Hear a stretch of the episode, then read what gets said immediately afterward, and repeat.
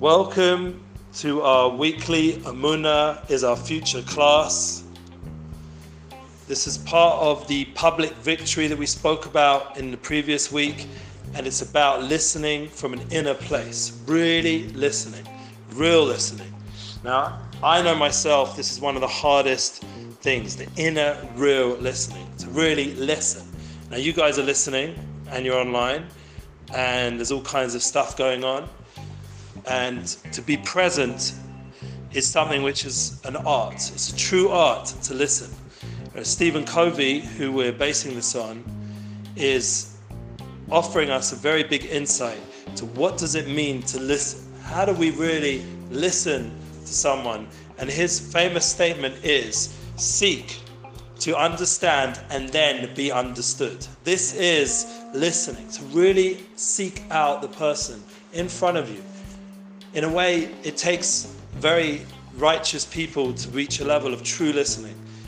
I will say this because I've been in righteous people out of Shalom Arush, other Rabbonim around in Yerushalayim Kodesh, and in the world, very holy people who've really worked on themselves. When you talk to them, there are people given this gift, you know, therapists, psychologists on some level, where they're able to really listen. And it makes such a difference when someone is really able to listen. Like the feeling of validation, the feeling of being heard, the empathy, the deep emotional comfort of having another human being listen to you.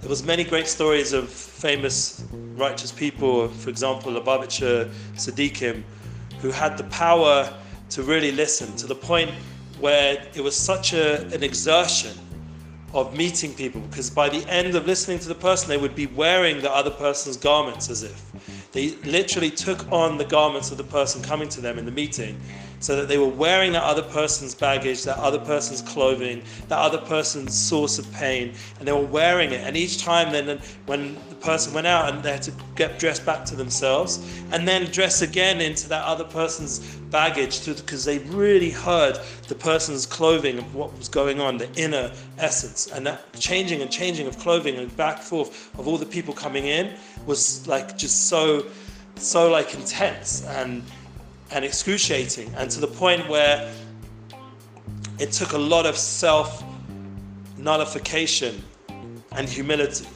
These are the two points, I think nullification and humility on this week's Emunah class. To really have that humility to hear other people.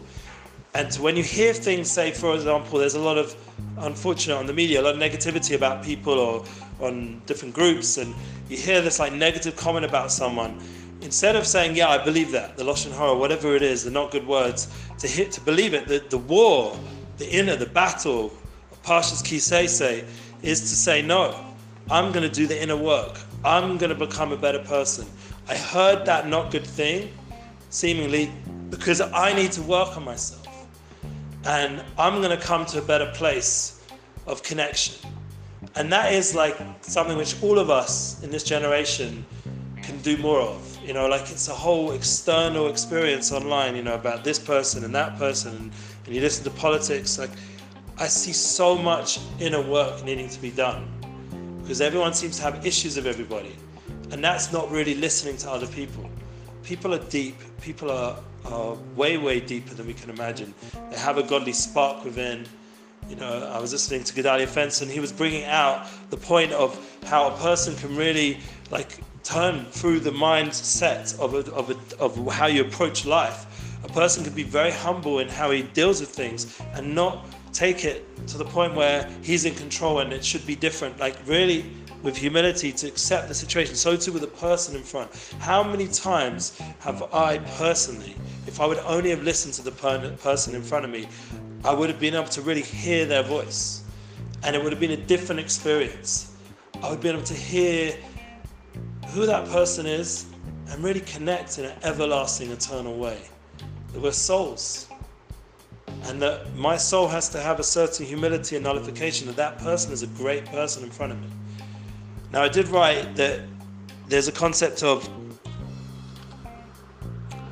you know, these five Shabbases that we've already had, and this is coming up to the fifth, there's five concepts, these habits, are all part of going from private victory to pub- public victory, from the inner work to the outer work. So why would this again be to do with inner? Because the point is to have that public victory a win-win. You have to really be able to listen to the other person. You can't go ahead in your victory and your winning it, and want the people around you to really win unless you're really making space for them and listening to them. So that when you're listening to them now you can actually hear what they're needing what they're really saying. I give you many examples like in marriage you know you see from Rav Shalom Arush's book garden of peace this idea of the more a person does the will of Hashem is from Rabbi Nachman. This idea the more you do Hashem's will the more your soulmate would, will do yours, it will be sort of joining together this very deep concept that a person has to get to a point where he starts to realize that the person speaking to him is talking to him on a very deep level. It's not just the superficial concepts and needs, material needs, whatever it is. They're, they're talking from their soul level. They want to connect to you. They want to have a, a, a moment of connection, and especially in marriage, especially in intimate moments, there's, there's times of intimate connection, of true communication, where you can really listen to her voice. Shema Kolah, as it says in the Torah, to really hear her voice. And so too to hear the man's voice, to hear all the different kinds of people's voices in the world, to listen to the voice. This, this idea of the voice is tremendously deep. There's a concept of being able to express our voice nowadays, to be able to put out what we want to give over. But how much better if we'd actually listen, then we can actually become wise then we can understand and then we can have true knowledge. These, these ideas, these deep levels are coming from listening, really listening. So I just want to let everybody know that next week I'm away in London and therefore I'm going to do a second class now. It's a little bit of a challenge for me. And the concept of giving over Emunah is very humbling for me. So that thank God that is important and there's also very powerful lesson of nullification because the idea of when you have a commitment, you create a connection, say to rest of Israel or or any organization or any you decide you want to get married, you know, is helping, assisting a friend, the idea of getting married, of a proposal and making an event, you know, it was like so last minute what happened last week and just being nullifying yourself to just do the right thing, to be there for the people around you. I did not want to go out. I did not want to help. I did not want to be there. But when I saw my friend needing help to be able to propose to his future wife and with all his personal scenarios and to be there for him, to be for a friend, I was even willing during the Munez Our Future tour, I was willing to somehow figure out I could fly to the wedding if that was when it was going to be and fly back in time in the middle of the tour. And I would do it with all the things going on in the middle of Miami or wherever we were going to be. And that being there for a friend, for another person, that nullification, that is true joy. That gives happiness.